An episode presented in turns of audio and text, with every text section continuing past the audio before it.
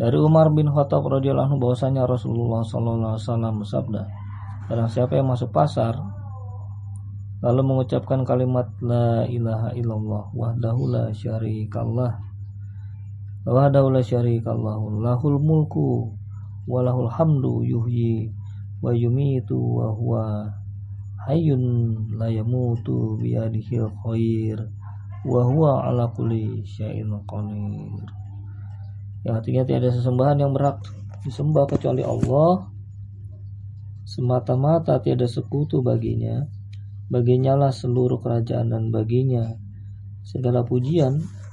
Dia yang maha menghidupkan yang maha mematikan dan dia maha hidup tidak akan mati. Di tangannya lah seluruh kebaikan dan dia maha berkuasa atas segala sesuatu. Niscaya Allah mencatat baginya satu juta kebaikan dan menghapus darinya satu juta keburukan. dan mengangkat kedudukannya satu juta derajat. Hadis riwayat Tirmizi.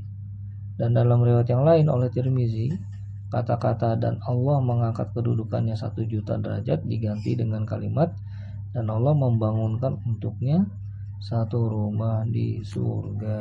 Subhanallah.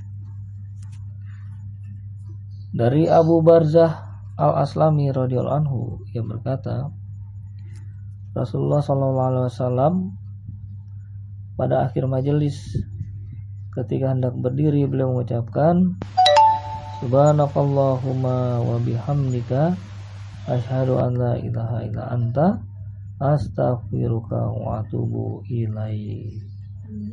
Maha suci engkau ya Allah dan dengan memujimu aku bersaksi bahwasanya tiada sesembahan yang berhak disembah kecuali engkau aku minta ampun kepadamu dan bertobat kepadamu.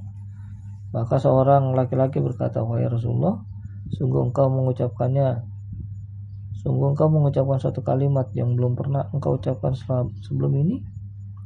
Beliau bersabda sebagai penghapus dosa yang terjadi di dalam majelis. Hadis riwayat Abu Dawud.